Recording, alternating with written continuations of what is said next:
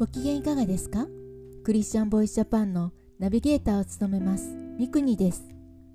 この番組はイエス・キリストを信じたクリスチャンがどのようにイエス・キリストに出会い信じるに至ったかまたクリスチャンとして人生を歩む中での奇跡や祝福を通して本当の神様を証言する番組です。今回はクリスチャンになって47年70代の女性 H さんのエピソードをご紹介します。それではお聞きください。私がイエス・キリストを信じた頃のことをお話しします。私は高校を卒業し公務員として神戸の三宮にある役所に勤務していました。やがて結婚し神戸に住み共働きを続けていましたが長女が生まれるのをきっかけに神戸市から高砂市の私の実家に同居しました。長女を母に預けて勤務を続けていました。2番目の子供が生まれると分かった時2人の子供を母に見てもらうのは難しいので役所を退職することにしました。そして加古川市にある県営住宅に親子で住むことになりました。収入は半分になりましたが自分で子育てをし2人の子供と共に毎日過ごせるのは大きな喜びでした。共働きの忙しい日々に比べたら本当に幸いなことでした。今が一番幸せだなと思う思いで暮らしておりました。しかしこの幸せはいつまでも続くものではないと思わずにいられませんでした。子供はやがて成長し親から離れていきます。この幸せっていつまでも続くものではないのかな？これが普通のことなのかな？人や物に頼らないいつまでも続くなくならない幸せというものがあれば手に入れたいものだと思いました。ちょうどその頃同じ県営住宅に住んでいたクリスチャンの F さんに出会いその方から聖書を譲っていただきました。聖書は何年も前にトルストイの短編「人は何で生きるのか」を読んだ時に一度読んでみたいと思っていたのでした。F さんは聖書を私に手渡す時に聖書は神様の言葉なので疑わないで信じて読んでください。読む時には祈って読んでくださいと言われました。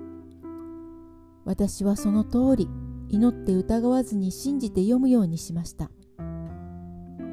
読んでいくうちにイエス・キリストがおっしゃることは私が今まで生きてきた価値観とまるで正反対のような内容がいっぱいなのでどう信じていいのかわからないことが多かったです。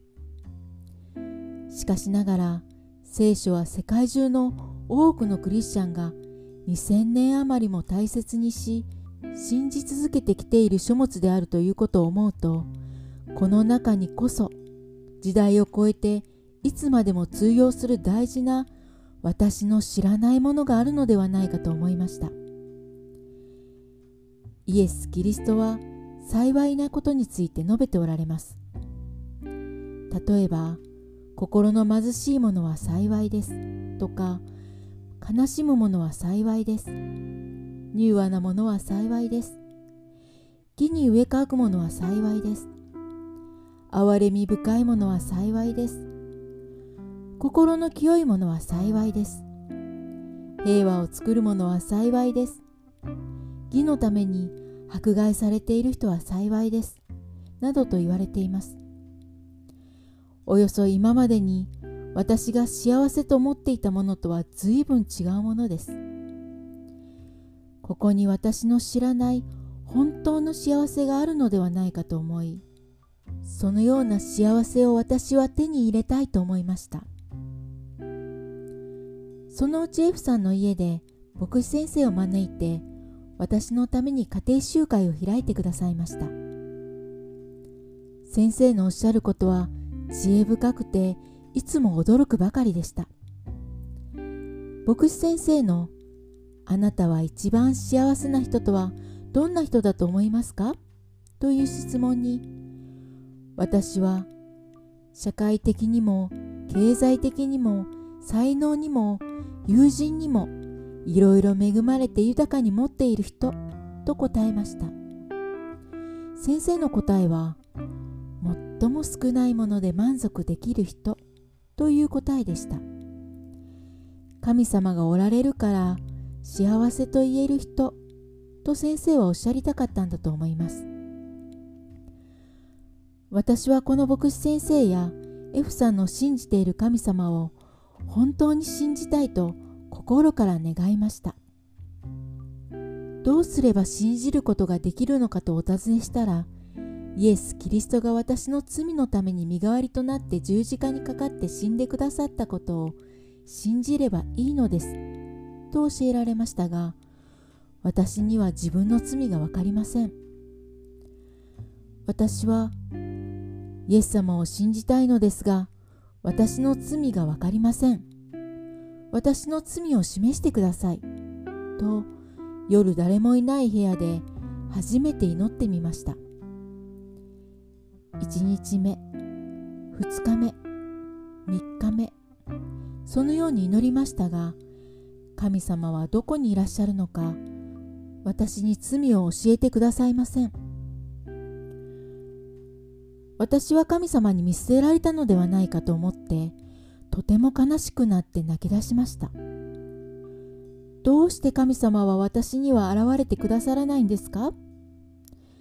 しばらくそのように過ごしている時あなたは罪がわからないのではなくて罪は分かっているのにそれを認めようとしないのではないですか？罪を認めないので私の前に強情に立っているあなたのその姿こそ罪ですよ。と神様が教えてくださったような気がしました。その時はっとして「神様私は罪が分かりました許してください」とお祈りしていました私の前にイエス様が立ってくださってイエス様の足と衣が見えたような気がしました。信じます信じますと心の中で叫びました。